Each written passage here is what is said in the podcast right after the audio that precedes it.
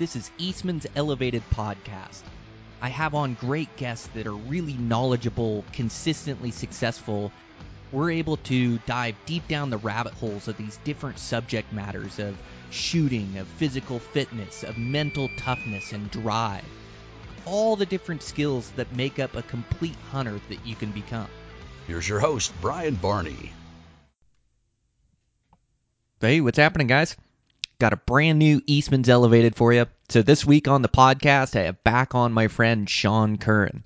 So Sean is one of my buddies there from Hawaii, and we start out the conversation talking about the Maui fires and uh, just the uh, where we can donate, how we can help, what's going on with them, the reasons why they happen. So I wanted to get into that. Uh, he gave me a, a good site to be able to donate, and that's the People's Fund of Maui. That's the one put on by Oprah and The Rock that both have property there on Maui. He said it's a good fund. Uh, his wife's parents, uh, they were able to uh, to get uh, accepted into that fund. He said it's a great place and just puts uh, money in the people's pockets to be able to pay their bills and uh, get through this tough time. So you guys can donate there, and then we get into elk hunting.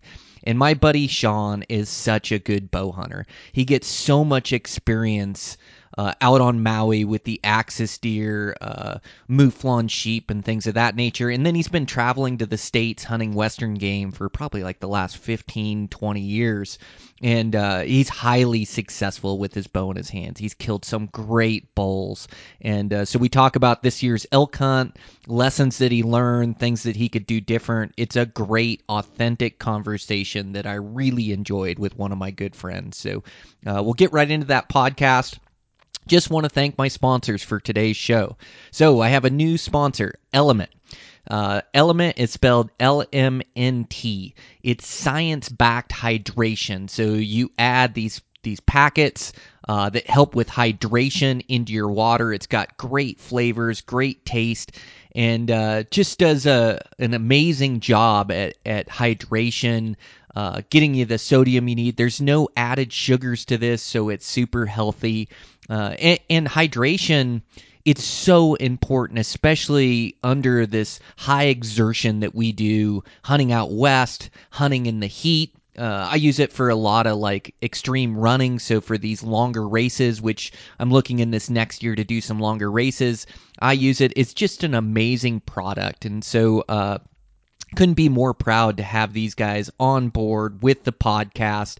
And and there's just so much uh, science backed information about uh, this hydration and how much it helps you. So, uh, just going to talk a couple talking points here. You know, it's like steady energy, those electrolytes really help uh, improve cognitive, cognitive function. Uh, so think clearly, make better decisions, uh, suffer fewer headaches, less muscle cramps. you just perform better. it supports fasting, uh, it's just I really notice a difference uh, keeping hydrated, and that water will, will really run through me in high exertion and um, uh, high heat. So you guys can check them out. Uh, it's Element. It's spelled L M N T. Uh, we have a landing page with a free gift. Um, so this landing page, uh, it's the only way to get the free gift. So you get it with an order, and then they'll give you uh, a sample pack with all uh, the the packets. So far, I've really been liking the raspberry is the one I've been using, but they also have citrus, watermelon, and I'm getting into trying all these as well. So uh, let me give you guys the the landing page for the podcast. It's going to be drinkelement.com backslash elevated. So drink element, which is lmnt dot com backslash elevated, uh, will get you that free gift. So um, thanks to those guys for their support of the podcast. I really appreciate it and believe it's a great product. I also want to thank Mathews Archery. Oh man, am I stoked. Uh, today is 11:14 as I'm getting this podcast out and today is the launch day of the new Mathews bow, the new lift. Uh, I couldn't be more excited. Mine showed up last night. I got it in that desert tan color, 70 pound. Uh, you know, I'm 26 and a half inch draw length. So I'll be starting to set this thing up tonight. I am so pumped with this bow. So uh, they redesigned the riser of this bow. So they've been using the same riser for the last three years. It's redesigned this year, and uh, I haven't shot it yet, but I've been such a fan of Mathews in that phase four last year. So I talked to Dan Pickar, which has already killed a good whitetail with his. Uh, but uh, I talked to him about it, and so he was saying that it has uh, the same low vibration, same shot, feels like a Mathews bow just as quiet as last year's phase four, but they're getting more performance out of this bow. So they're getting about 10 more feet per second out of this bow. And talking with Dan, you know, he tests all these bows, like all the top name brands, and he always gets the best performance out of these Mathews. I mean, these things just hold a tune. Uh, it's been what I've trusted for all my bow hunting the last seven years, eight years, or however long I've been using Mathews. And I'm such a huge fan every single year, the new bow they come out with. So the Phase 4 has been the best bow that I've ever shot, and there's no doubt about it that this lift is going to be incredible. So, uh, if you're if you're interested, uh, pick one up, go shoot one, go get a feel for it. Uh, so stoked on this bow. I'll be starting to set mine up, and I'll get, I'll keep you guys updated on how it's shooting for me. But so excited, man! Awesome bow. Over at Eastman's, we're cruising along. Make sure to check out my other podcast with Dan Pickar. Uh, it's Eastman's Bow Hunting Journal. It's on a different feed. We've been putting out some really good episodes there. Uh, we have a new one that's a question and answer that comes out, I believe, next week. Uh, so thanks a bunch for your guys' questions. It made for a great podcast. So really excited to release that one to you guys. And um, yeah, check out the other podcasts. Ike's got his podcast, uh, Eastman's Hunting Journal, on there, and uh, everything else we do. The Huntsman uh, with Jim Huntsman. Uh, that's a great podcast. I've been a guest on there. In fact, need to get him on um, Eastman's Elevated. Maybe I'll reach out to him. Uh, just a diehard elk hunter and uh, great guy. So you can check out that as well. And um, man, check out our Beyond the Grids. Uh, we had a new episode come out with uh, Ike Eastman. He was bow hunting and then finished up with a rifle in there in Wyoming. Uh, great episode. I've got those couple episodes from last season and just gathering up all my footage to turn in for this year. So I'm down to my last hunt of the season. So I have one more late season hunt here I'm going to do. I'm going to go this weekend for a quick three dayer uh, come back to work for a week, and then go for an extended trip. Uh, in fact, I'm going to meet my Hawaii buddies out there. And uh, get this so Sean's on the podcast, and um, talking about elk hunting. We were going to meet up for this deer hunt, which I think we still are for a couple days or whatever.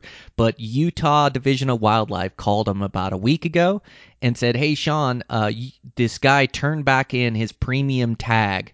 Do you want this tag to hunt in two weeks?" So he ended up taking the tag. He's hunting one of the best units in Utah uh, for one of their late season hunts. Couldn't be more stoked for him. So uh, we'll see what he turns up there. So his elk hunting is not done after this podcast. He's still got another hunt he's going to go on. So super stoked for that guy.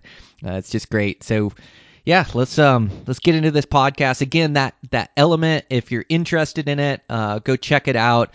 Uh, just science backed hydration, and we have that landing code. You got to put in drinkelement.com backslash elevated to get that. And uh, couldn't be more stoked to have him as a sponsor on there. So check that out. Uh, Sean Curran, I'm your host, Brian Barney. Eastman's Elevated. Here we go.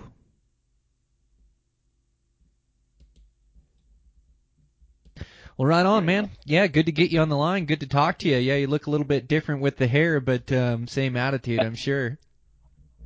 Yeah, yeah. My wife couldn't stand my hair, but I'd tell everybody else that she loved it. oh, that's hilarious. Yeah, man, you're looking good. Well, Thanks, yeah, bro. just checking in, man. How are the people in Maui doing after the fires, dude? I was so worried about you and uh, Jay and Rob, and then your family and friends. How's everybody recovering? Yeah, thanks, man. It's uh, it's it's gonna be a long road to recovery for sure. Uh, it was so devastating, you know, what happened out there, and kind of all over the island. Um, almost, almost kind of like a wake up call. You know what I mean? That basically, uh, I don't know if a better system needs to be formulated when natural disasters like that occur. Um, uh, more water in the area is huge. You know, if, if you know Lahaina is such an arid place. You know, it used to be the capital of Hawaii back in the day, and you know is because that because of its rich water resources that they had and you know throughout i don't know the last hundred years or so how you know the a lot of the private companies started diverting our water and that causes a lot of arid conditions in areas where there used to be real lush environments or sh- streams that were flowing um, real green climatized areas. And since it was so dry, man, that fire just I mean, people's yards were dry, everything was pretty crispy and and nobody could have really predicted how strong that wind was going to be, right? They were claiming it was going to be 50 to 60 mile an hour gusts because we have a we had a hurricane pass just south of us. Um, but it was quite a bit south of us. I believe like 400 miles or so south of us. So, but what ended up happening was the, the wind hit the island and then it ramped up over the West Maui's and then it just ignited as it came down. It ramped up to 80 to 100 mile an hour gusts, and nobody could ever predicted, or nobody did predict that it was going to be that crazy. And a lot of our power lines were, you know, probably you know, old and needed to be replaced or, you know, they fell down and they caused sparks and, and before you know it, uh, you know, the fire started in Lahaina and then as soon as, as one house got hit, it just went down the chain and, and it just, just a unbelievably horrific, horrific thing that happened over there. So, you know, our hearts really go out to the people out there in the community and um, it's going to be a long road to recovery. But you know, it's a very strong community out there, and I, I know that uh, you know we'll all everybody on Maui uh, will all pull through and and and uh, it'll unify us stronger than ever. You know what I mean? To to help out. Um, I guess one of the big topics right now is is trying to find longer term places for the displaced people to live, right? That lost their homes and stuff. Um, you know, because uh, prices of homes have skyrocketed so high, uh, rents skyrocketed so high, and there's already a very limited re- uh, resource of places to live before the fire, and now you've got thousands of people that that need places to live, and they're just not around.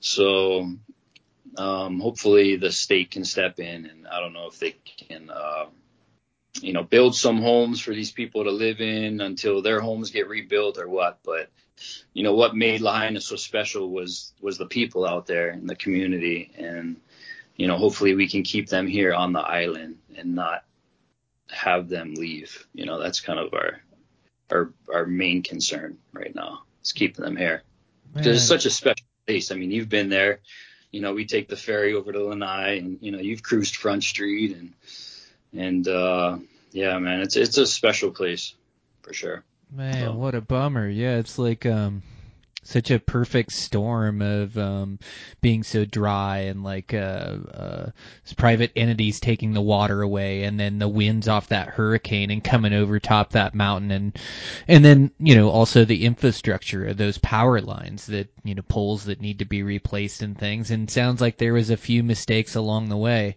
Um, but yeah, I mean, I love your outlook on it that, you know, you guys are going to be stronger because of it. And, uh, man, some of the actions from you people helping, uh, other people out there. And Lahaina had fires. There was also other fires across the island too, right? Like, uh, man, I saw people trying to protect their homes and, uh, people chipping in and like, man, you guys really pulled together to get through that. And it was horrific, but, um, yeah, it was it was good to see like all you guys trying to help out and uh, help everybody get through it that that were displaced or or had issues and yeah, some people lost their lives, which was just wild, man. It like it just happened all of a sudden. It's something that nobody expected out there. At least at least I didn't expect, or none of us guys in the states thought would happen. Yeah, nobody could have predicted it. Really, it's is uh, super unfortunate. Um, but you know, we we want to spread the word that you know, as far as the west side, it's it's not really available for tourism right now. But the rest of Maui is, you know what I mean? And south side, Wailea, Kihei, uh, you know, everybody that's been to Maui kind of knows all the other places. You can come and visit. Right now is actually a really good time to come. There's not many people here. It's beautiful. Weather's been great.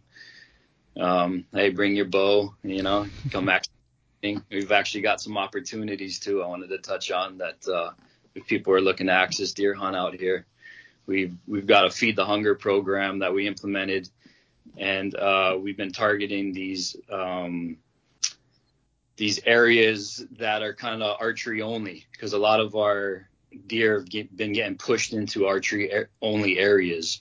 So we've been uh, hitting those places quite a bit lately. And if if anybody wants to come out, they can reach out to me on my Instagram at Missions Hawaii. And if uh, you know axis deer is something on their bucket list right now, is a good time to to come hit that up. And all the meat gets donated, you know, to the people of Lahaina, to and and then the the community on Maui. 100% all the meat goes to the community over here. Uh, and uh, yeah, it's a good thing. So if you want to come help out with that, there's just a small fee that we charge that just helps fund the operations. And uh, yeah, you can come out and shoot axis deer till you're blue in the face, or at least try.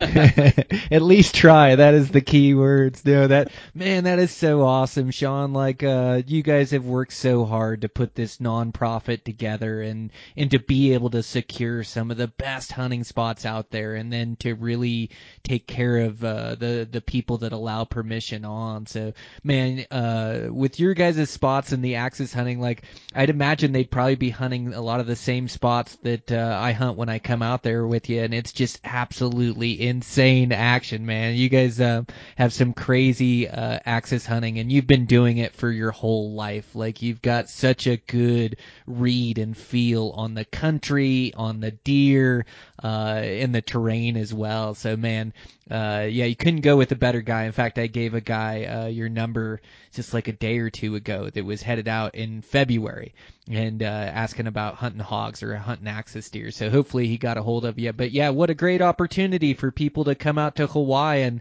come experience axis deer hunting, man. Yeah, oh, it's a blast. Yeah, uh, and we're only offering archery only right now uh, possibly some rifle spots later on. But um, yeah, anybody that wants to take a crack at it with the bow, come on over. It's uh, it's a ton of fun. Oh, dude, it is. Um, it's one of the hunts that you can really sharpen your skills because the axes are so switched on, and then with the spots you have, uh, I would imagine it's a hundred percent opportunity hunt. Like you are going to get chances to stalk axis. You are going to see axis. You're probably even going to miss some if you're anything like me. Um, those things are so tricky and tough out there. But yeah, you couldn't plan a better, funner hunt. And what a way to like improve your bow hunting skill set is to go out there and get those. You know, I always talk about those high opportunity hunts, and those axis deer are perfect for that. Yeah, yeah, they teach you everything what you can and can't get away with real quick. So, they sure do. Yeah. and and some uh some great bucks on the property too, and I'm sure a good opportunity for doe hunting. And then um yeah, it's just an inexpensive trip when they just uh, pay a small fee to you, and then they're uh, a hunting license in Hawaii, and the logistics are fairly easy when you've got the property lined up.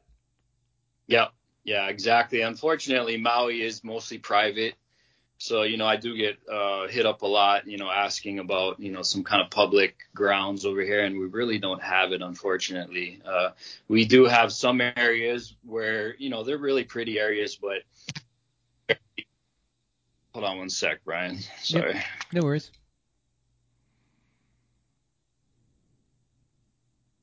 Sorry, my alarm went off. yeah, no biggie. That just um, means it's a real podcast. Yeah. Yeah, so our public grounds they just kind of lack animals and definitely lack deer.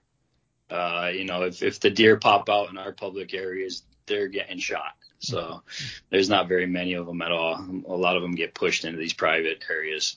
But uh, yeah, um, it's it's it's fun. It's it, you can't ask for a funner hunt. Mm-hmm. Um, you know, it has been getting expensive as far as the the outfitting costs go, but we we we give a really good deal because you know we're hired to take numbers down. You know, so we're not out there just just trying to shoot big bucks here. We're out there, you know, unlimited does, uh, you know, spikes, and you know you can you can get one good trophy buck.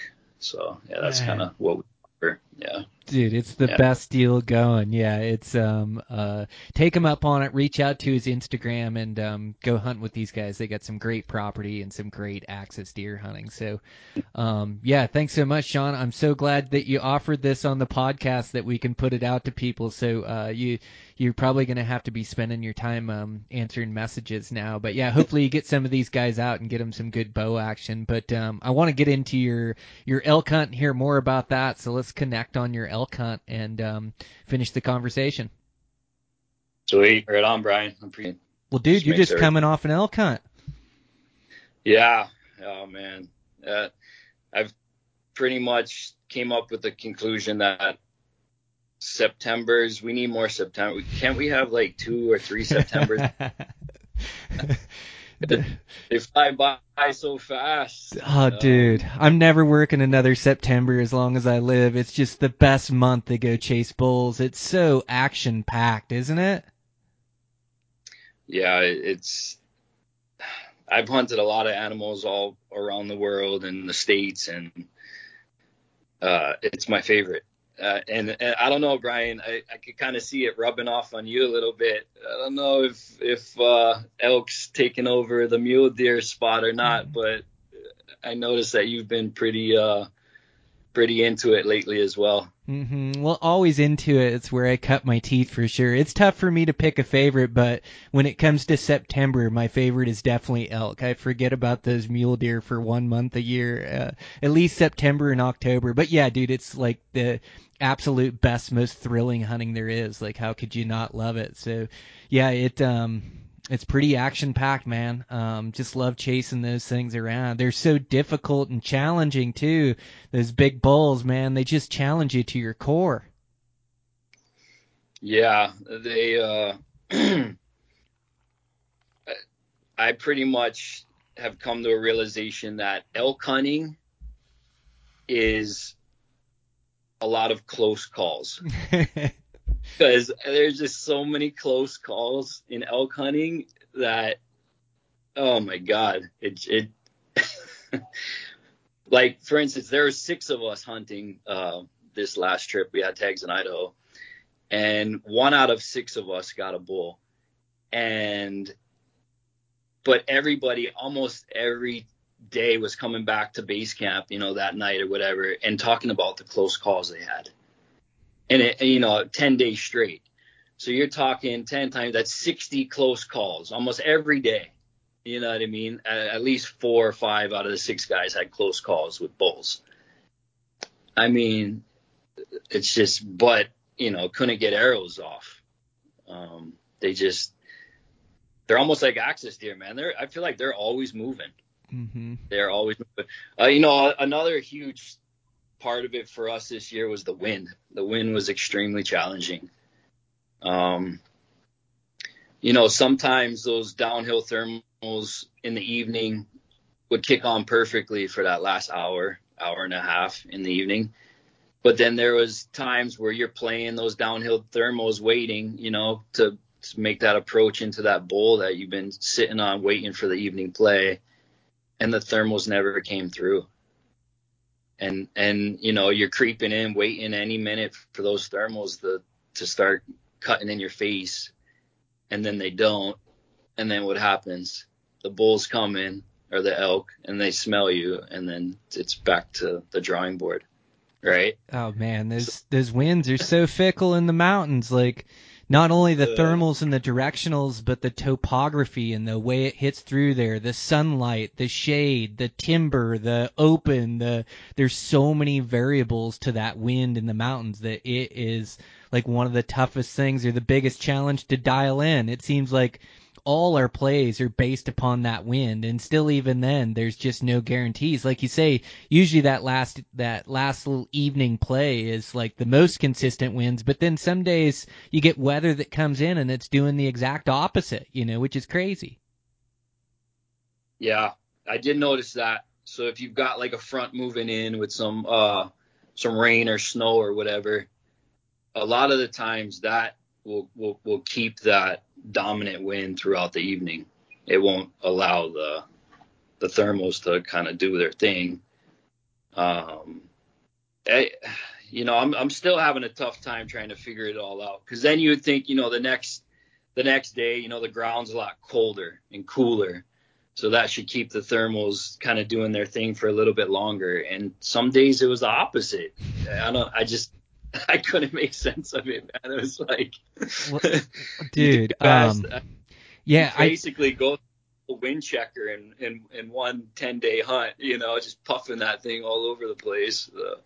Uh, make sure you've got like, dust in the wind checker. I'll tell you that. Yeah, dust yeah. in the wind checker. I also like that uh, that milkweed that that floats in the air where you can kind of see it float off. Like that stuff's clutch too. But yeah, and and out of you six guys too, you guys are all really good bow hunters and really good elk hunters as well. Like you've had a streak going of good bulls. You killed a giant last year.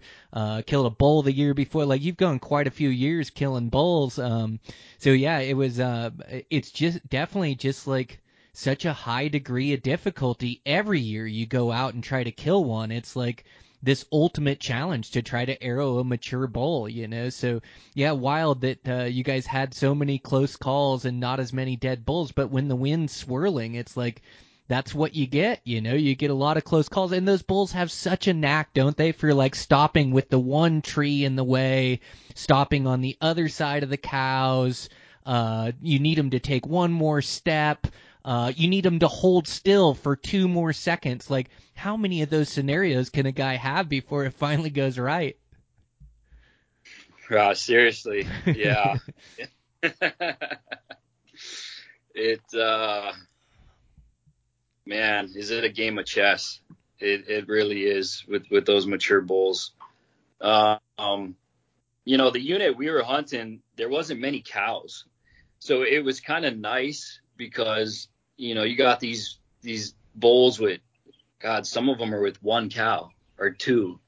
Um, very rarely did we see big herds of cows with the herd bulls.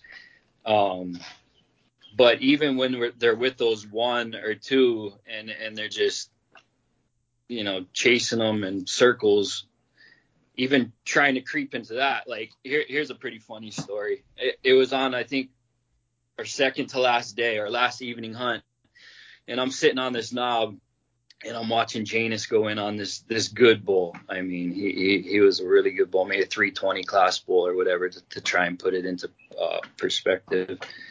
And so we put the bull to bed. We went back in that evening. Janus came from the top, and I was on the bottom on this knob, kind of watching it all play out. Just in case he, he came down, I would intercept him, and he was on the top but the bull was kind of going up and over the top in the evenings. So it played into Janus's hands perfectly, and he's stalking in through the timber, and he's got this bull at like 40 yards, and he's closing the distance, and he looks out the corner of his eye, and there's this grouse staring right at him, and he's like, "Don't you do it." You better not. Don't you dare do it right? And him and this grouse have this stare down for like 10 minutes. and this bull's just running in circles with this single cow, this hot cow, comes out into the opening, and Janus is just about to draw back. And there goes the grouse. and the bull and the cow look over, and they, they just knew you know what I mean? Usually if a grouse flies away, it's because something's around. And and they uh, ended up boogieing out of there. But I mean, just just that stuff. You know what I mean? Like what's he's like, I didn't see a grouse all freaking day. you know, and it's just like um another one, you know, he, he, he Janus got on another good herd bull 20 yards, peeks over the mound. The herd bull's right on the other side. Bugles scares the shit out of him because he didn't know they were right on the other side of the hump. And uh, draws back, pops up, and he's just settling his pin on the bull. And his cows end up pushing down below him and get his wind and bolt out of there and take the bull right before he shoots. It, I mean, just just like close call after close call, and and on good bulls too. Um, it's it's yeah. I mean, I, I don't I don't know. They'll break your heart, won't they? Uh, man, oh man, and Crazy. and they Yeah. use that movement as like a defense too. Like they're constantly moving. Like sometimes you just can't get a clear shot because they won't stop in a lane or they won't stop for a shot or the moment you draw back and go to shoot, then they go to chasing the cow again or whatever, you know. And, and then just to catch up to them is such a challenge. Like they can just roll country so well that um you know you have a bull like you have a bull in a perfect spot with a cow or a couple cows and you start moving to that spot but by the time you get there they're somewhere else like you it's um it, it's like this Right. game of like uh, you get close and then you have to readapt to the scenario you're giving and get close and then readapt to try to get in in into range so yeah it's it's not like you can see one and make this calculated methodical play because they're never there when you get there Exactly. Yeah, it's it's I guess kind of like you always say, you know, when to know when to back out. Um you know, rather than blowing the situation up and then having to start over again on finding elk. If it's if it's just not in your favor, if the wind's getting a little squirrely, if it's if it's getting past that that 8 a.m. 8:30 mark, um, play the evening game and it sucks i ain't gonna lie. Like you're literally twiddling your thumbs for six hours during the day you know 400 yards away from where this bull went into and you're just waiting. I mean a couple times i just curled up in a little ball and was trying to sleep in the freezing cold yeah me too man yeah it's like a Just, uh, It's such a long wait. And six hours, that's a short wait. Sometimes it's like eight or ten hours. You're just sitting there just waiting for it to turn back on. But you sure have to put all that focus in that morning and night. It's all you have, right? Yeah, yeah, and and I think it's the most effective.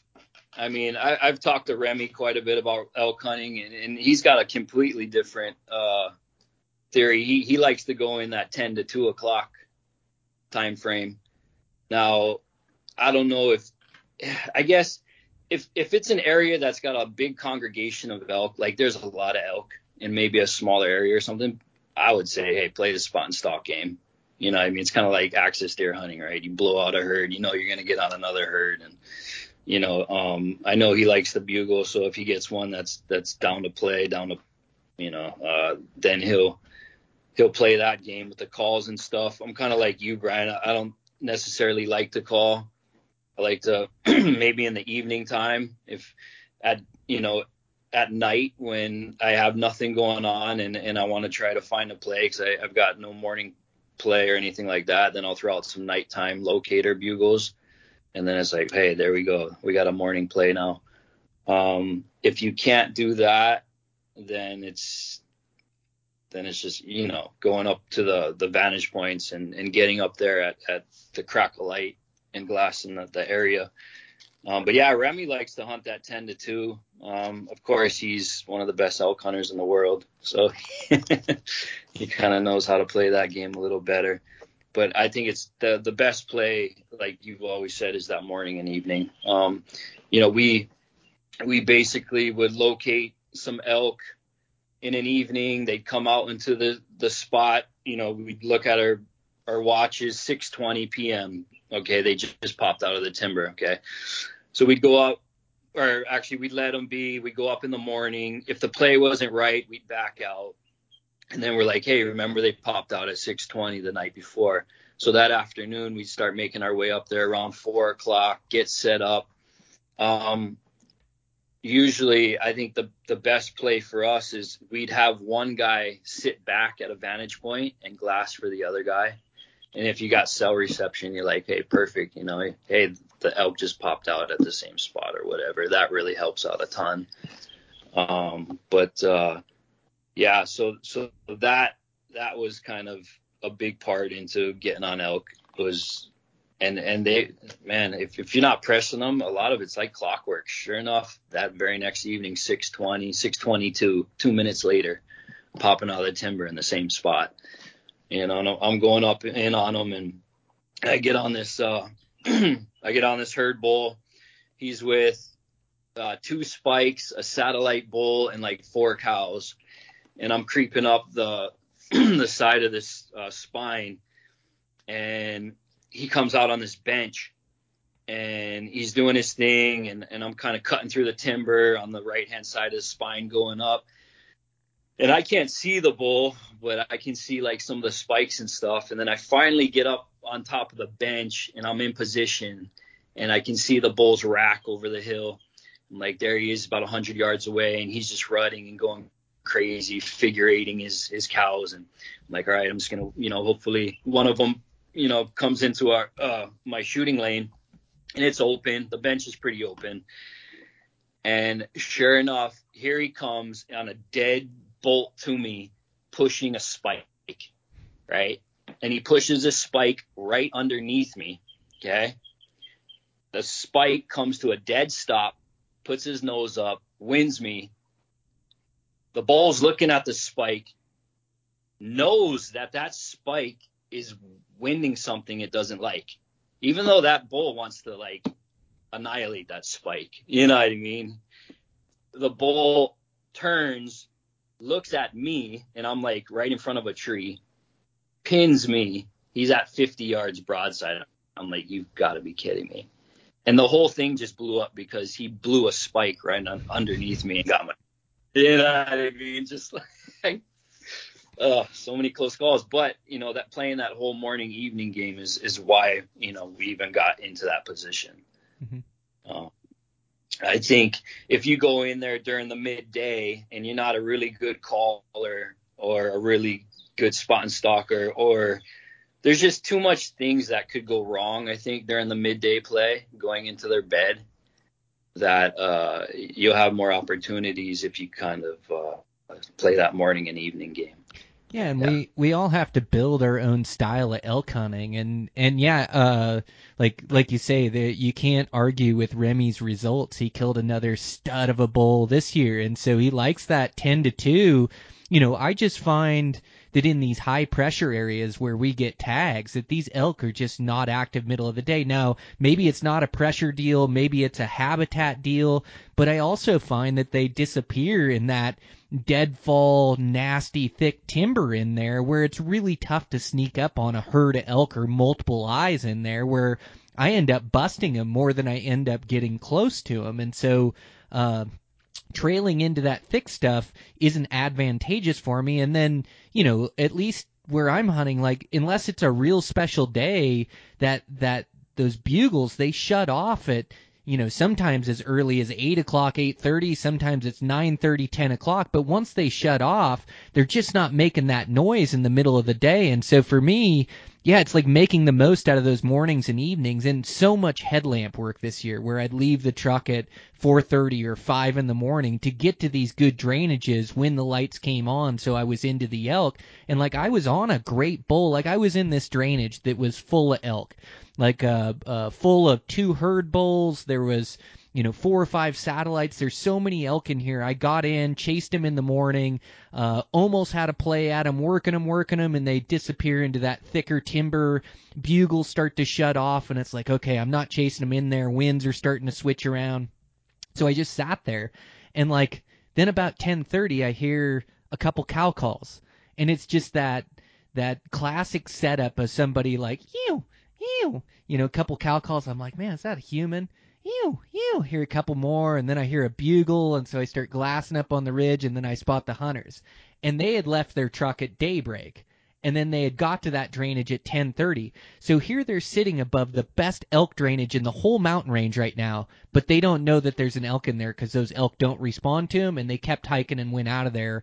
And then I hunted that evening and had an insane hunt in the evening. So for me, it's just like that morning and night is so important. And and also you mentioned the night like listening for bugles, like that's key too. That's how I killed my bulls. I found them the night before cruising down. It was the one day where I wasn't, I didn't hear a bugle, I didn't see an elk on my hunt. There was some fresh sign, but driving down to where I was going to camp, I just listened in all these spots and then, you know, heard a bull and just like you said, then I had a play for the morning and then ended up killing that bull.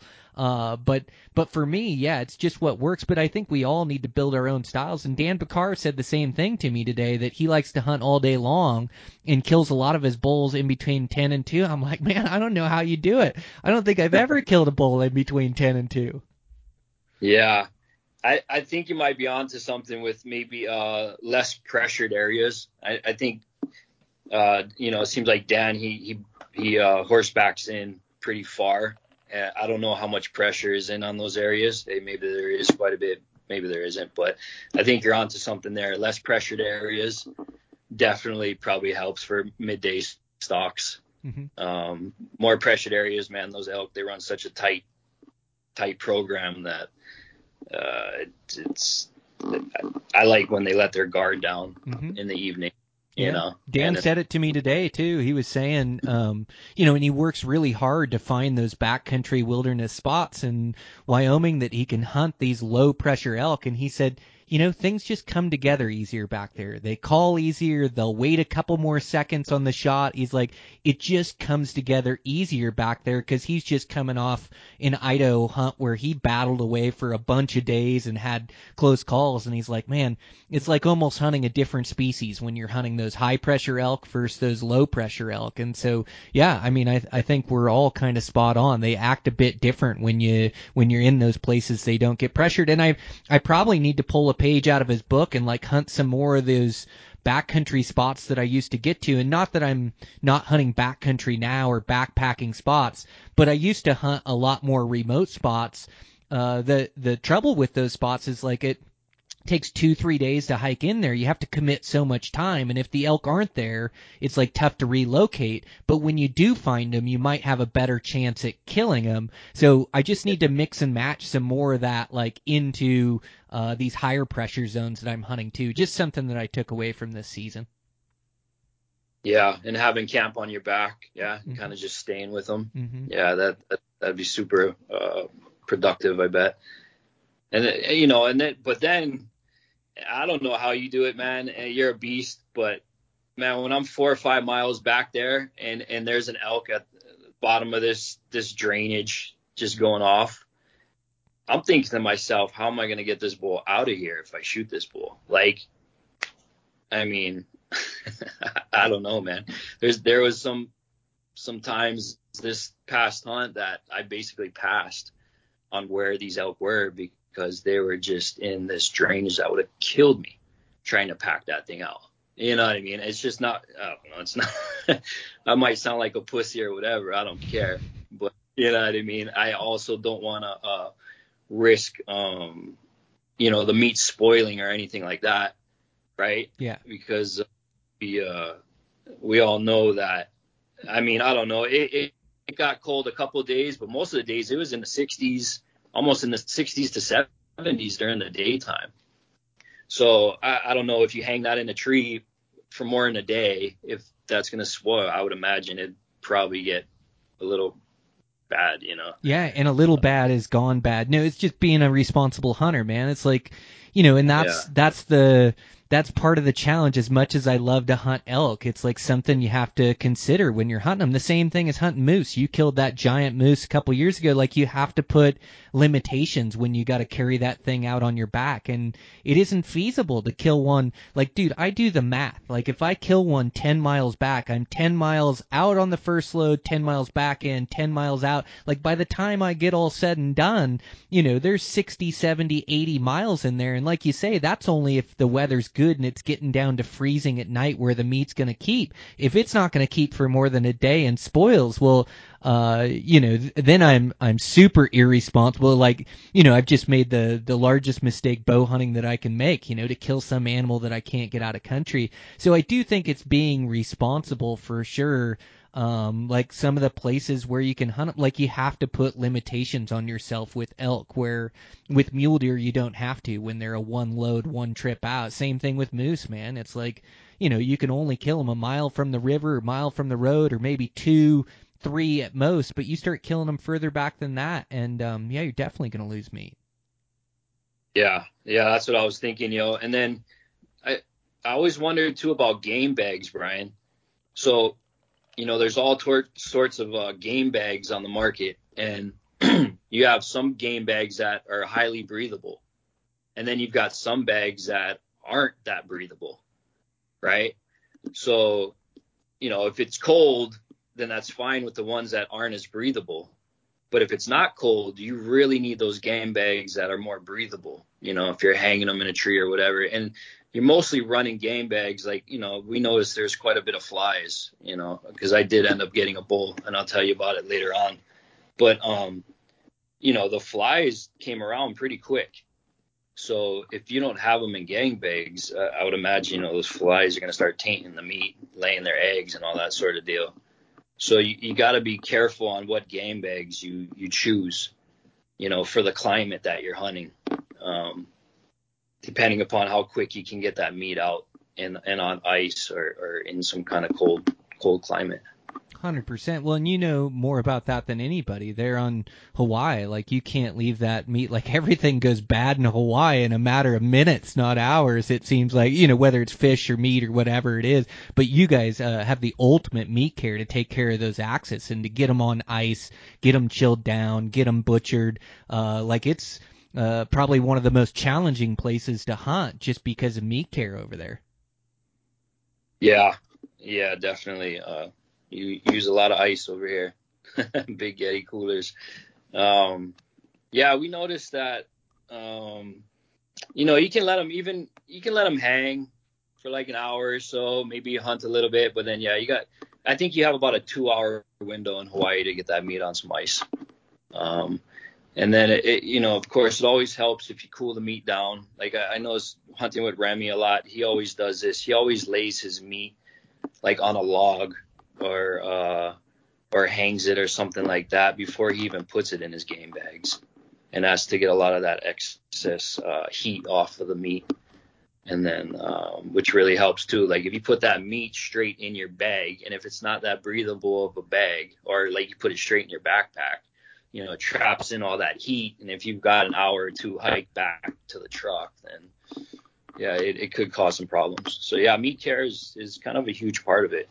So like when I'm, you know, deep five miles back in, in some basin and I know it's going to take my buddies, you know, a half a day to reach me, you know, to pack out this bull, I just, just want to make sure that, that everything's going to be done right. You know what I'm saying? And I'm not just shooting a bull to, to shoot a bull, you know, I'm not out there to just kill a bull. I'm out there to also, you know, be a, res- take the responsibilities of, of getting that meat back, uh, you know. Hundred percent. Yeah, no, that's yeah. it, man. Yeah, it, it sounds like um, you guys had some warmer temps. We were a little bit cooler around here. Uh, of course, the day I killed my bull, I don't think it got up to 50 degrees that day, which is always kind of nice when you're uh, self butchering and packing. I did have Dan uh, help me for like the last load there, which was nice. Um, but yeah, it was a cooler day, which always makes a difference. But it's something you really got to consider killing elk. Uh, uh, there's so much work to get out of country, and there's so much work even when you have friends. But then if you're by yourself, oh my gosh, it's even tougher yet. You know, butchering those things and um, getting them flipped over and uh, uh, getting them taken care of and hung up. I do like your tip too about the game bags and laying that meat out because when you kill that animal it's 98 degrees or whatever that temperature and then you start butchering. But if you don't lay out that meat and give it a chance to cool you get it in that bag that maybe isn't breathable or it just seems like you get a bunch of meat in a bag then it kind of keeps that heat within that that meat, you know, just because it's such a mass of meat then that you need to cool down. When they're separate parts of meat and you lay them out, you you can get like a pretty decent chill. And you think even if it's 60 degrees out or 70 degrees, that's still a lot cooler than 98 when you kill them. Yeah, exactly. Yeah, and that heat trapped in those bags that aren't that breathable. Yep. Uh, Brian, do you do you mostly pack out your bulls quartered or do you debone them? Debone them. Debone them. Yeah. Yes. I made that mistake uh, last year when I killed that pretty good bull. You know, we quartered it and packed it out, and man, that bones and stuff like that were uh, were quite. Hold on one sec. Sorry, my alarm went off for my kids. Sorry about that. No worries. You know what? Hold on one sec. My uh, my alarms are gonna go off to pick up my kids Yeah. from school. Yeah, do turn- whatever you got to do. off- Let me turn all that off real quick. hmm You got a ride for the kids? Yep. Okay, Yep. good deal.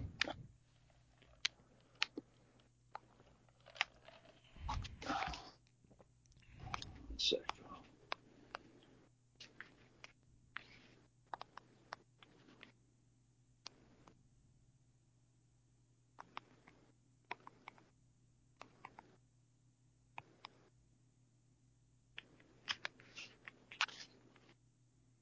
Okay, sorry about that. Yeah, no worries.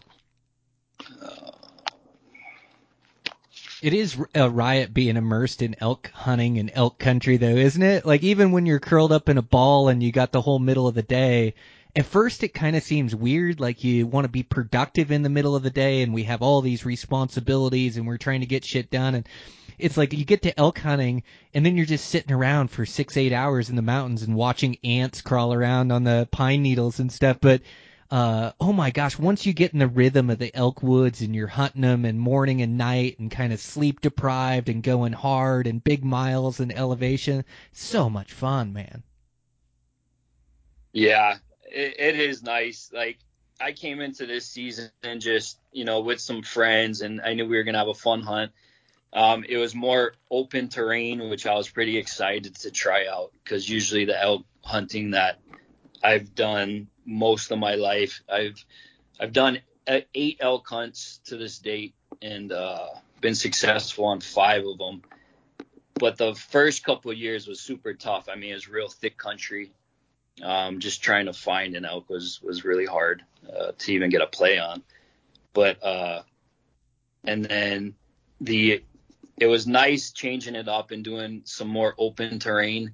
It reminded me a lot of like what you do and how you glass from like the roads and you glass the you glass into the mountain range.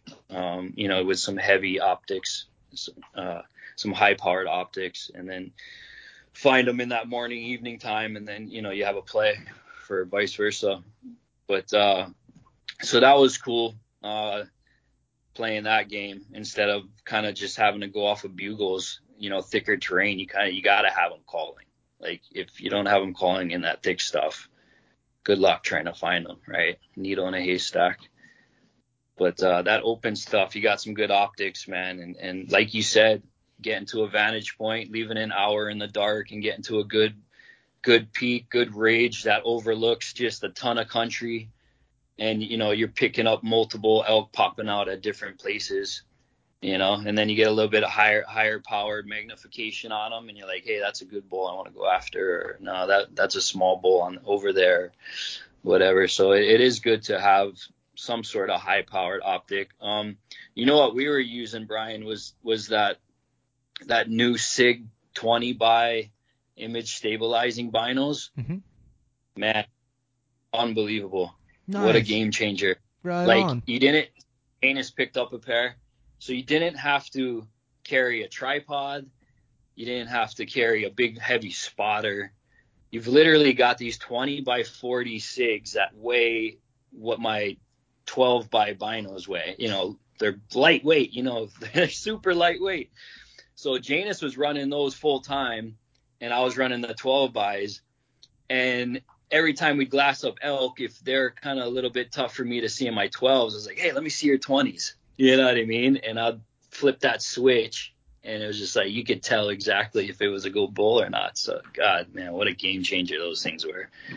Crazy. Oh, good. I've been running Def- them this season in my pack as well, and um, yeah, Yeah. I mean, there's always that instance where you can't see quite what you want, but like 95% of the time, those 20s will show you everything you need to see, whether it's a a big shooter or not. So it is a game changer, and you you mu- we must cut about five pounds out of our pack with that deal.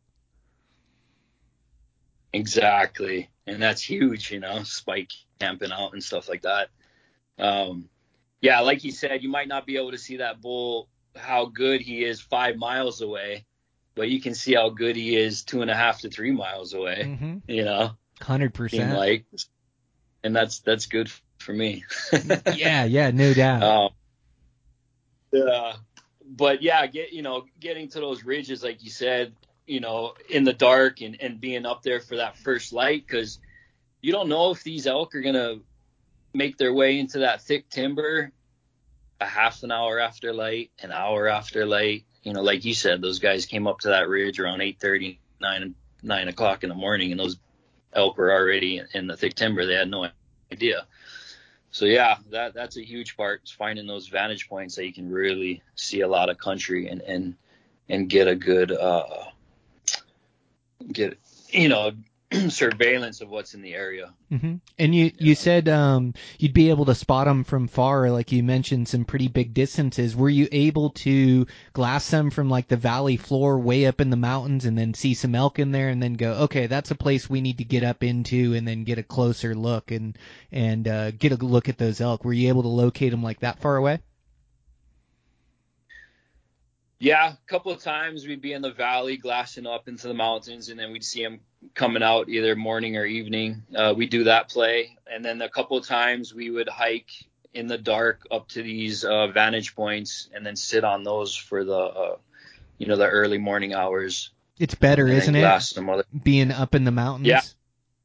Yeah, you get a little closer. You mm-hmm. know what I mean? You can definitely see them a lot better. They don't look like ants. Mm-hmm. when you can just but, pick uh, apart the folds a little bit better, and you just don't see mm-hmm. them all when you're looking from afar. It seems like when you get up in there, you can hear them. Then you can uh, see more of those folds. You can see them cross some uh, smaller parks and things. So it, you're just almost better to just commit and get into country into a spot. But you know, every once in a while you get a free morning or a free evening. It's like, oh, let's just glass and try to find some that we'll have for tomorrow. But yeah, I'm with you. I think a lot of times it's better just to um, commit and get into country. Yeah, and and then you know if if you can glass them up from far, then you're like, hey, you know, I like to kind of put camp on my back, go up there for the evening, you know, try to like you said, get closer to them, see what's going on. Maybe can get a play that evening. If not, you've got your camp set up. You're you're there. You know, you post up, that next morning they're still right there in that same area and you, you can just play the game a lot better than if you have to hike in and out every single day you know what i mean Hundred percent, man. We put so many miles on when you're trying to hike in and out, and that lightweight camp for an overnight or for a two dayer, man, is that the way to go? Yeah, you just throw everything you need for a day or two, and then you make the effort to get in there, and then you've got a couple hunts, and you also don't feel as rushed as when you hike in for just an mm. evening hunt and make this huge climb in, and you've got to hike out that night. You almost feel pressured to make a play where you're you you can almost be trying to force something at times. Yeah, exactly. Definitely. Yeah, trying to force it because you know what I mean. You're losing light. Or you're like, oh man, I gotta hike all the way back in here the next morning. that definitely runs through your your head a little bit. You're like, Jesus, wish I had my sleeping bag with me right now. You know, just post up. Um, yeah, yeah, it's pretty awesome. Hundred um. So, getting back uh, to, so I did have a play on I think it was day seven. Um, let's jump back a couple days. Uh, so I think that that play I had on that spike was like day two. Janus had a good play day one, and then it wasn't until about day four, day five. Um, we were spike camped back in some elk.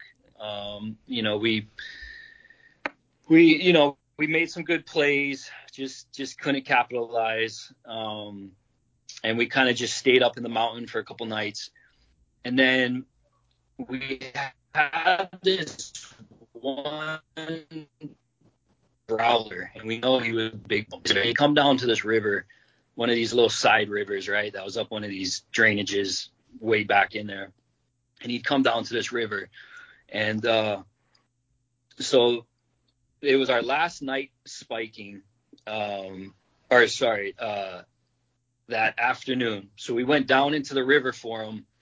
And sure enough, you know, he comes and another bull comes into play. And now we got two bulls just, I, I don't think there's no better play than when you have two bulls going off, right? Because you literally, one just gets the other one so fired up that they're just both going off. And is, if they're talking, you can cut the distance pretty quick and get into them pretty fast.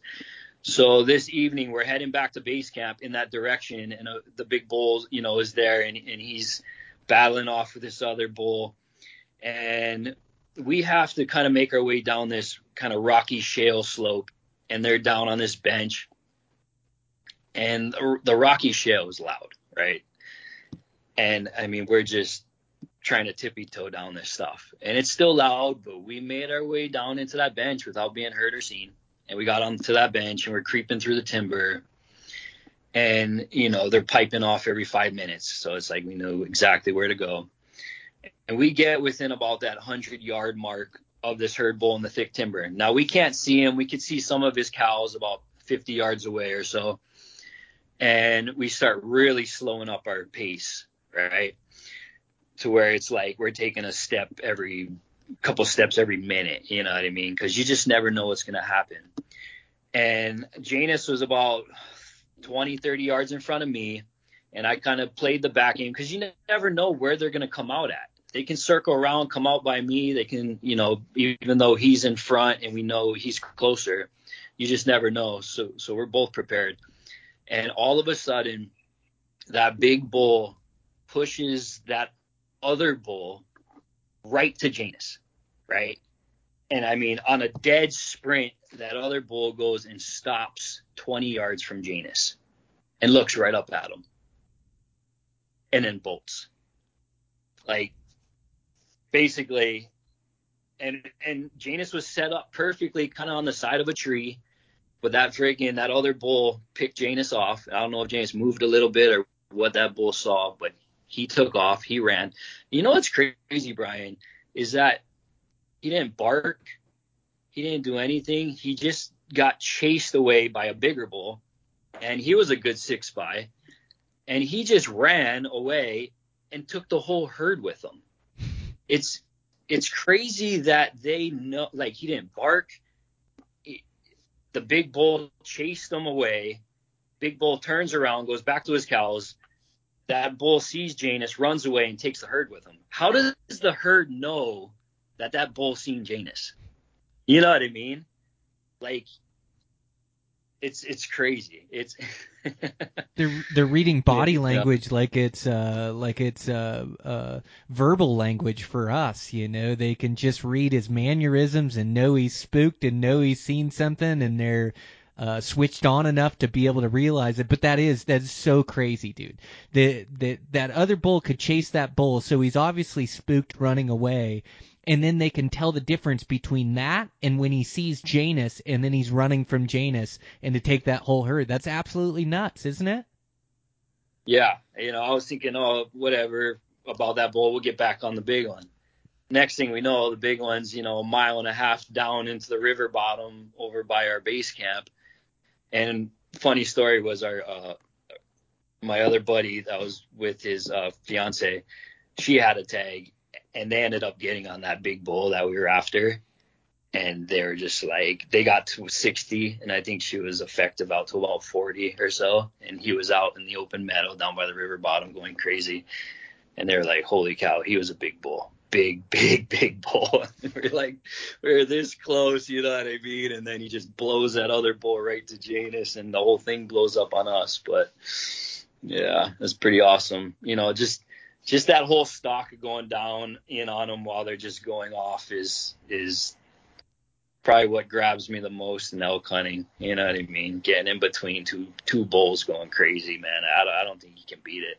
I think that's that's the best. You're you're right. I think that competition, that multiple bowls like that, and especially when you get two herd bulls or two mature bulls.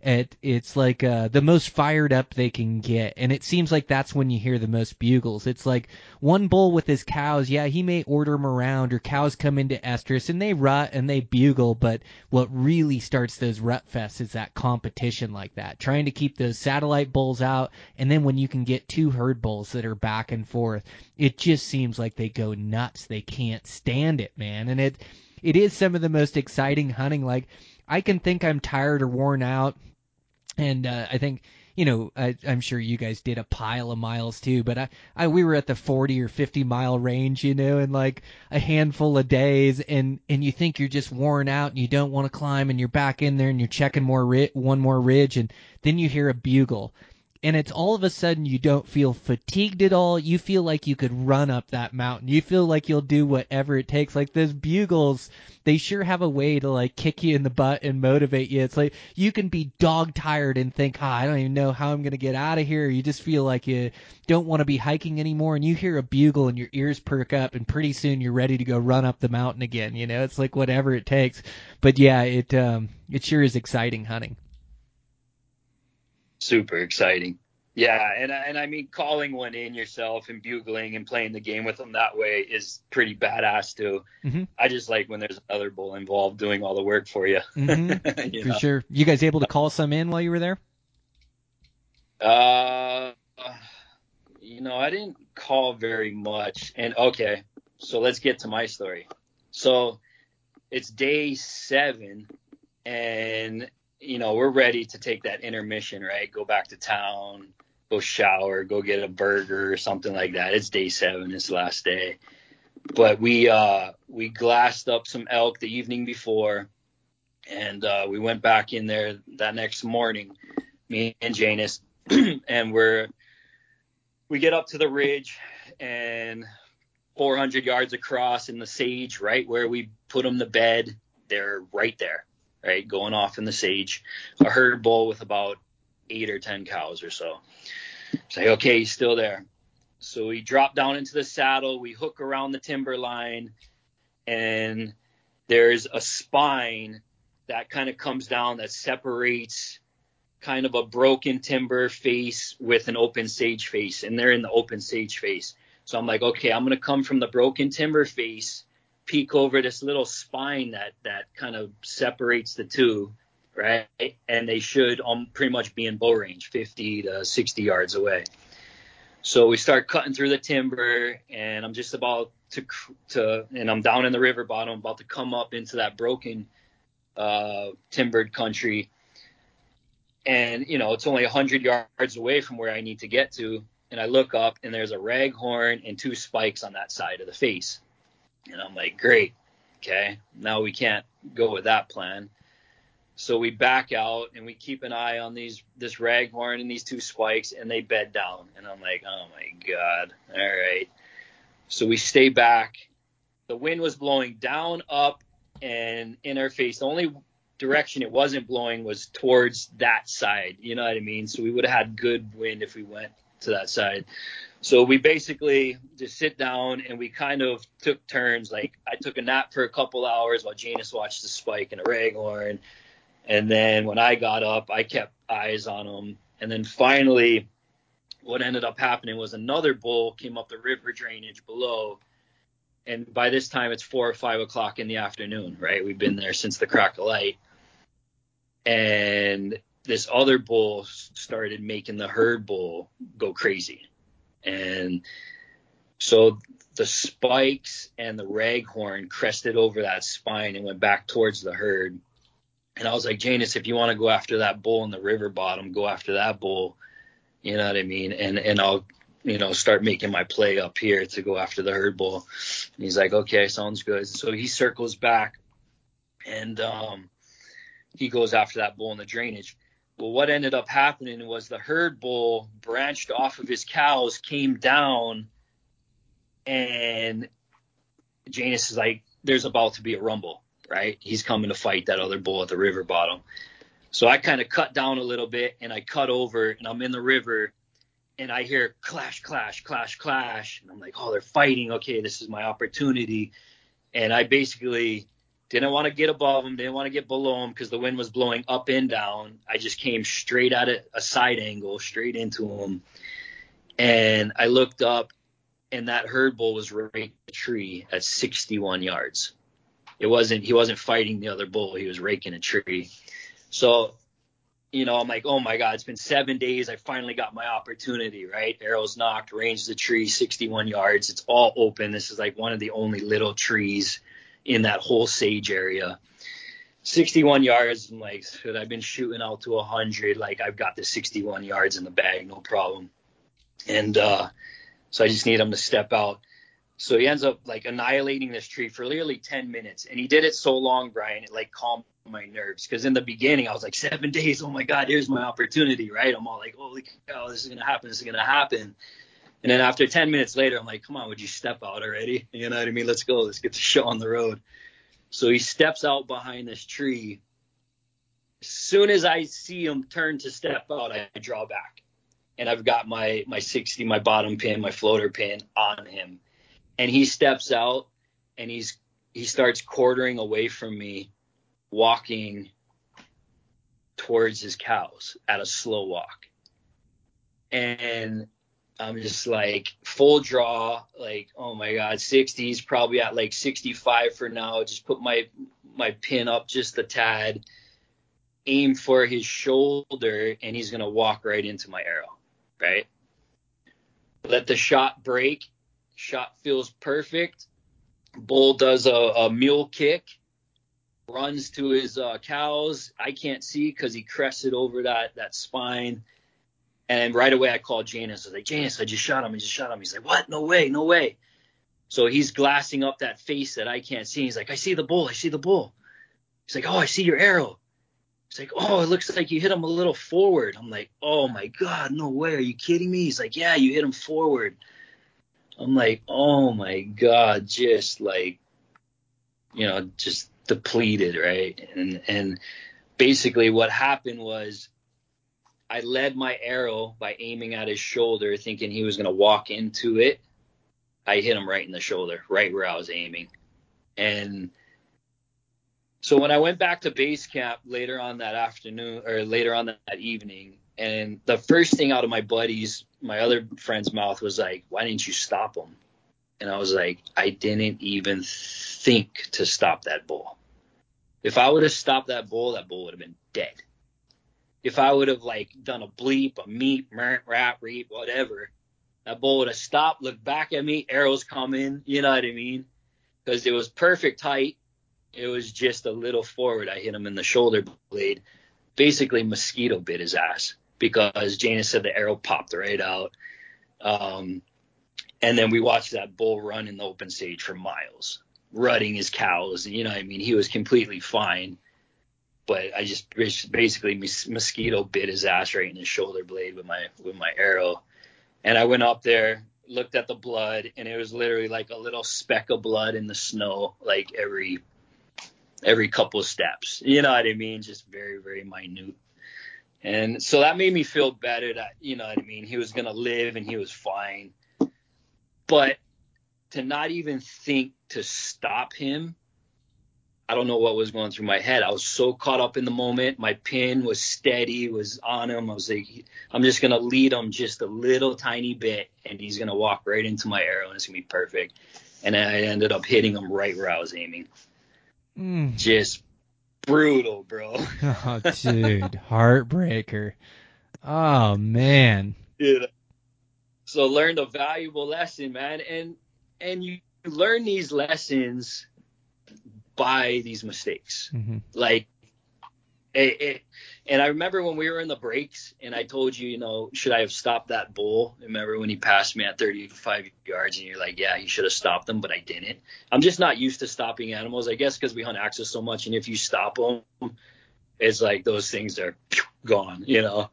So, but uh, yeah, so of course, every day after that, I had a reed in my mouth just in case I needed to stop stop a bull. But I could have yelled at the thing, he probably would have stopped back. You know. Totally. Well, Just- yeah, they're just different huge- species, right? It's like uh, you stop Yeah. those axis and they're on such high alert that then they jump your string, and so you hardly ever Right. want to stop them on purpose because they're so jumpy. But those elk are a different species where when you stop them, they wait on the arrow, and especially like it doesn't work to stop them once they're spooked or trying to walk away. But if they're not spooked or don't know you're there, and you give a little bleep or a little noise, yeah, that definitely works, and then send the arrow on their way. But yeah, that's the tough thing, man. Is all these lessons are learned the hard way through heartache and heartbreak, and it's like. Man, that's how you learn and how you get better, and um, it's like all these skills, um these bow hunting skills they they correlate to different species, but all these different species have a little bit different tendencies that you have to get used to in hunting them. And not that you know you're a a, a well versed, experienced elk hunter, but yeah, sometimes those nuances will get you, you know, and they get all of us. And that shoulder is just so tough to get through on a bull elk, you know. It just doesn't get through there, and it doesn't hurt them, which is, you know, like you say, I, I've seen him hit in the shoulder and go right back to rutting like it didn't even hurt him at all, which sounds like it was the case for your bull as well. So it's good to know that you know he wasn't hitting the guts and not something that died or uh, you feel responsible about there. But yeah, man, that's a heartbreaker. Probably a real nice six too, huh? Yeah, he, he he wasn't like a giant by any means, but he was a decent six. Yeah, you know, uh, um, not to put like numbers on on bulls, but you get kind of a picture of what he was like. You know, anything for for me, a decent six is is what I'm after. Um, and uh, yeah, I mean, he was probably a 320 bull or so. It's a great Something like that. Yeah, you passed quite a few fives and uh, satellites while you were on the trip. Yeah, yeah, I did. This one time I hiked way back into this basin uh, by myself. I was a few miles back, and and there were some good wallows back in there. And and I was talking to Janus on the phone. I'm like, man, I hear the wimpiest bugle down here. It's got to be a guy, right? Has to be a dude. Like it's right above these wallows that we actually ran into some guys uh, back in there some days prior. And sure enough, I'm like, you know what? I'm gonna wrap the backside of this basin so I can glass into these this broken timber and see if I can pick up this dude bugling. So sure enough, I wrap the backside of the basin. I glass up this broken timber, and what do you know? It's it's a small six. I'm just like kidding me. He had the wimpiest bugle I ever heard. Like it was horrible sounding, and it ended up being a small six by. Um, but uh, yeah, in the beginning, definitely. Um, um, I wasn't. I was just out to have a good time, and, and if the shot presented itself on a, a good bull, you know, I'd take it. But definitely wasn't out to to shoot anything on the smaller end.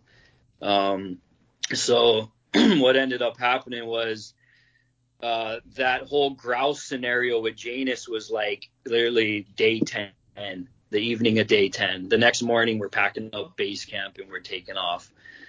Uh, and then we fly out the very next day. Well, that next morning, I was like, you know, I'm going to. It was only about a mile away from base to where, you know, Janus had that opportunity on that good that good bull. I was like, you know, he was going to sleep in. He was he was pretty defeated already. He had a few really good opportunities that he just he he you know he basically uh, called it quits already. He was good. You know what I mean? He was content with the opportunities he had. I was like, you know, I'm gonna go back here this one last morning for a couple hours. You know, the hunt usually only lasts till about eight o'clock, and the wind gets all squirrely, and you know I'll come back. So I took off an hour before light made my way up into that area that Janus got on that good six with that whole grouse blowing up on him. And I basically made my way up there and, and I was trying to uh, listen for bugles and I didn't hear much. And it was about an hour and a half after light. And I look up and I see this tan, I see this tan elk body about 300 feet above me on this bench come out. And I was like, oh, there's an elk right there. Okay. Put my binos up. I was like, oh, it's a raghorn. Well, we ended up seeing this group of like four raghorns uh, uh, throughout the hunt a few days prior. We knew they were in the area, and we knew there was actually one decent bull with these raghorns. So there's like three raghorns, and then this one bull was kind of like a six by five. He was a decent bull, nothing like that big or anything, but a decent bull. So I'm looking at these raghorns feed out 300 yards above me and I basically was like, you know, I'm not even like a mile from camp, and I knew the boys wanted some elk meat, right? So a lot of things were going through my head. So I ended up climbing this 300 foot uh, sage hill and crested up to the top, looking into this bench. And there was the other three other raghorns. So there's four raghorns total. And then I seen the one that was the bigger one. I was like, wow, you know, he's actually a decent bull. I was like, hmm, let me see how this goes, you know. So I just played the cool and calm game. I was like, no big deal, you know, if I shot him or not. Um, let's just see how it plays out. He lets me get up to 25 yards on him. So I'm 25 yards on him. The other three bulls kind of fed off, and he's kind of behind a tree. And I feel like he senses something's up. And he literally just, so I got my phone out and I'm videoing him behind this tree for literally like six or seven minutes and he's kind of looking he's looking at my my beanie right? I swear he's looking at my head and my beanie because that's the only thing he can see because i'm on the down slope of the hill and he's up on the bench 25 yards away. And i just stay frozen and i'm just just filming him video and you can see him kind of look and he's like man grass kind of tastes good but god i feel like there's a hunter right there but i don't know this grass looks pretty delicious. He ends up going down and eating a little bit, and then he took a few steps out from that tree. I'm like, well, if he lets me get the full draw, you know, I'm just gonna take my time with this, and I get the full draw, and I settle my pin on him. You know, of course, top pin shot. He's at 25 yards, and he's slightly quartering away, and I'm like, you know what? I love elk meat too much to let this bull pass. And I ended up smoking him, and uh, yeah, double lunged him and he ran 20 yards and got the phone back out, videoed him as he stood there and toppled over. And, and uh, yeah, a lot of things went through my head, man. It was like I wasn't really going to shoot a smaller bull, didn't have any intentions. But then, you know, a couple guys at camp really wanted some elk meat, and I love elk meat too. You know what I mean? And and the other thing was we were pretty close to base camp, so all these thoughts went through my head. I had my my younger boy Amari in my my head about, uh, you know, Daddy, I hope you get one. I hope you get one. You know, every day I'd call him at home. He's like, Did you get one yet? Did you get one? So all that stuff in my head, I was just like, you know what? This bull lets me come full draw and has no idea, and I can just settle that pin perfectly. I'm I'm gonna shoot this bull, and it just all came together, and and the bull went 20 yards and piled up, and I called Janus and Eric up. I was like, Janus, I just shot a, a smaller bull. And he's like, what? He's like, are you serious? Because it was the, his last morning. like, he's like, where are you? I send him a pin. He's like, oh, you're way up there. I'm like, I'm not that far up here. I'm only like a mile away, if that. He's like, okay, no worries. You're not that far. Um, so uh, him and Eric, his brother-in-law, ended up coming up and meeting me up there, and and it, it was an easy pack out. We deboned it and packed it out, all three of us, one time to base camp, and yeah, it was, and and they were stoked. They were super stoked on the meat. So it was just it was just meant to be. Oh, good for you, dude. Yeah. Congratulations. Yeah, you don't got to feel bad yeah. about killing an elk, especially last day yeah. like that. It's like we love to hunt them too much as well, you know. So uh you know, you held out till the very last day on the bull you wanted, and then there is a a bull up there that's a decent bull, and you got your bow and arrow, and you're in the states. It's like eh, nothing wrong with that. Shoot that thing a mile from camp, pack 'em out, have elk meat. Oh, you're stoked, dude. Um, yeah, good work, and it feels so good to have like quality execution, make a great shot, go 20 yards, tip over. Like uh, just to have that all go down on the last day, like that caps the trip as well, dude. That's awesome. Yeah, yeah, it, it did feel like uh, it, it did cap the trip for sure. Um, yeah, it, it felt good hiking that meat out, and uh, that everybody's gonna get some elk meat throughout the year. Mm-hmm. For yeah. sure. Yeah, oh, it- that it elk was- meat eats so good too. And I know you had uh, buddies from Alaska there, so they probably don't get m- much for elk meat, you know. And so to be able to share it with those guys, man, it's um, it, it's not quite the perfect ending with your giant six point, but dude, it's as good as you can get. Like it's a as close to a perfect ending as you can get to arrow a bull on the last day. Yeah, yeah. It was just it was it, whether there was an elk shot or not, it was just a phenomenal trip. Everybody had a blast. Everybody was getting opportunities. I mean, it couldn't have been better of a trip. It it literally was the best elk hunt, hunt I've ever been on, and it wasn't even due to shooting a, a big bull or anybody shooting a big bull by any means. It was just everything else that went into it that made it the best elk hunt I've ever been on. Oh, that's Yeah. killer, man. Action just makes it, doesn't it? When you're getting into them and chasing them and making plays and trying to theorize like you're totally engaged in the hunt makes for the funnest hunt. Yeah, and, and you know, coming back to camp and, and talking with the boys and how their hunt went every you know every day that we weren't spiked out, it's just fun to me. You know, hearing everybody's stories and all the close calls and laughing and you know just a riot. You know, it was just such a good time. Yeah, All I really enjoyed. it.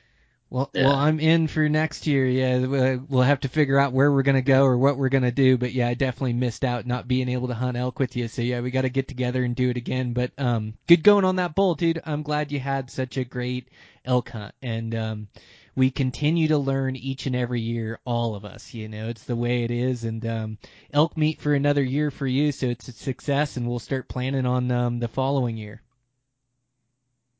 Yeah, yeah, definitely, man. Um, and you know, I, I like sharing my failures.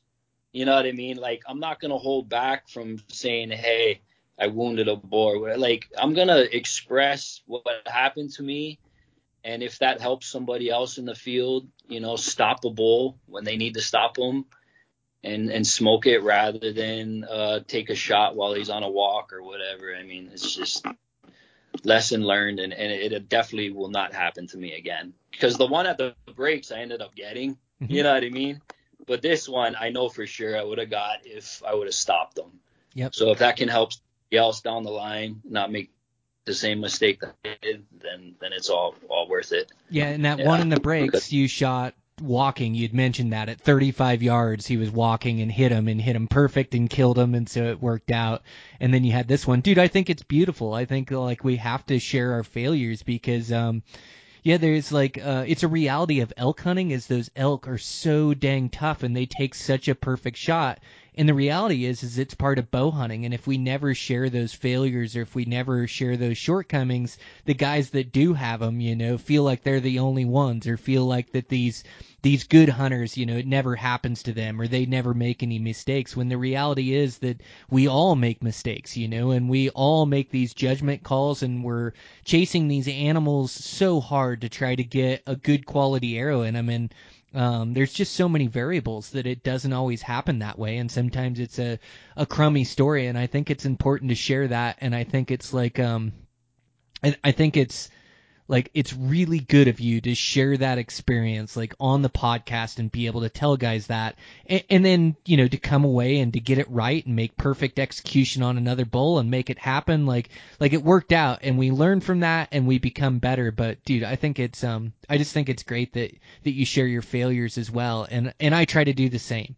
Man when i'm failing i try to share it with guys. And if i mess up or if i make a bad shot it's the same. I want to share it so guys can learn from it. And like you said if one guy learns from it and stops that bull before he shoots or tries to take him on the walk or whether it's like you know learning from some of my mistakes and you know waiting and not shooting through limbs or waiting for the right angle or whatever the case is like man that stuff happens to us. So man i, I just appreciate your like honesty and um forthcoming like on the podcast because i do think it really helps guys out. Right on. That's awesome man. And congrats on your elk brian um, yeah. Thanks a bunch job. man. Yeah you're the man. Uh it's really fun to catch up to you um so yeah keep in touch and we'll talk soon. Okay sounds good buddy. Thank you. Alrighty thank you. All right, guys. That's a wrap. Fun conversation with my buddy Sean. I I love um, how honest and authentic he is on that podcast. And then it's so good to to get on here when when hunts are fresh in our mind. And that hunt's fresh in Sean's mind made for a great recording. And again he just picked up that really good Utah tag. Couldn't be more stoked for him as he's still chasing bulls around. A guy just loves to hunt elk so pulling for him on that hunt and uh, be able to hang out with him here for a couple days on this deer hunt, which will be fun. So looking forward to that as well. Uh, thanks to our sponsors for today's show. Thanks again to Element, spelled L M N T. Uh, science backed hydration. Uh, again, you can get that landing page for uh, the free gift uh, so they'll give you like free samples of all their flavors so you can figure out which one you like. Just go to drinklmnt.com backslash elevated. And um, thanks again to Mathews. Uh, thank you so much for sending me this new lift bow. I couldn't be more pumped to get this thing set up and shooting. I will be working on it tonight when I get home off work, and uh, I won't be taking it on this next mule deer hunt as I just don't have enough time for this weekend to spend with it. But this will be the bow that travels with me for all next season, and uh, just couldn't be more stoked with it. Just the shootability of Mathews has um, been so good these last handful of years. So I really like it. So can't wait to fire an arrow out of this thing. I'll keep you guys updated on that. And check everything out over at Eastman's. Uh, yeah, we've got this new Beyond the Grid um, hitting, and uh, man, check out the mule deer course is still available. Uh, you can get that. Um, that gift by putting in the promo code Brian MDC. That'll get you that mule deer course. Uh, check out our tag hub. Uh, so Tag Hub 2.0, we've got a new mapping system with it, uh, really organized data uh, to be able to um, plan for these hunts coming up next season. So uh, be early to that. You can put in the promo code Brian, save a little bit of money there. And um, man, I think that's I think I covered it. I think that's it. Um, yeah, I've been running um, in semi chaos here, trying to manage everything with um, work and the podcasts, and um, also with my hunting as uh, been going all over. Had some amazing adventures this year. Had some great success. Super pumped on it, and um, I'm down to my last hunt of the year. But time flies when you're having fun. Uh, so I'm really excited to give it my all on these last couple late season hunts, and, and um, well, it's it's one tag, but I got a couple dates planned on it. So going to shoot down this weekend and look around a bit, and then um, shoot back after a week. So super pumped with that. And uh, yeah, just want to give it my all on this hunt, and then um, you know, we'll get to focusing on next season. So, um, got a good run in last night, getting my lifting in, just getting back in the routine, um, uh, shooting, uh, making sure that I'm shooting a bunch of arrows through that bow and keeping sharp there. And uh, I'll start working to improve my game here for next season, start to plan my hunts out as I'm already you know, starting to schema which tags I want to get and I'm going to apply for. But um, yeah, couldn't be more pumped to like finish up this season and then um, focus on next season, just trying to be better and um, be the best version of myself. And that's physically, mentally, shooting, uh, time in the field. So, yeah, um, really going to structure things well for next season and uh, really excited to get focused on it. And, um, you know, definitely back to family life here and um, a, a, bit of normalcy as I've been going so hard throughout season. But I have had so much fun. It's just been an absolute riot. Uh, we're so fortunate to like have found our passion and find what we truly love to do, and that's uh, what I feel every day when um, focused on bow hunting. So yeah, it's so cool. So uh, thanks a bunch, you guys. I really appreciate the support, downloads of the podcast. Uh, again, those reviews really help you can type a review or just give us five stars. It's super easy to do on the the iTunes app or the iTunes. That's where I get music. The um, iPodcast, I wherever you download podcasts, there, Spotify, uh, everything else. So uh, yeah, thanks a bunch for those. Those really help. The shares on social media. Uh, just trying to keep this um, podcast rolling and and definitely gonna put uh, some intentional focus into it here now that we're finishing up season and um, continue to get you guys good guests and great information to make you better Western hunters. So uh, thanks a bunch for listening in, you guys. I really appreciate you and uh, check in with you next week.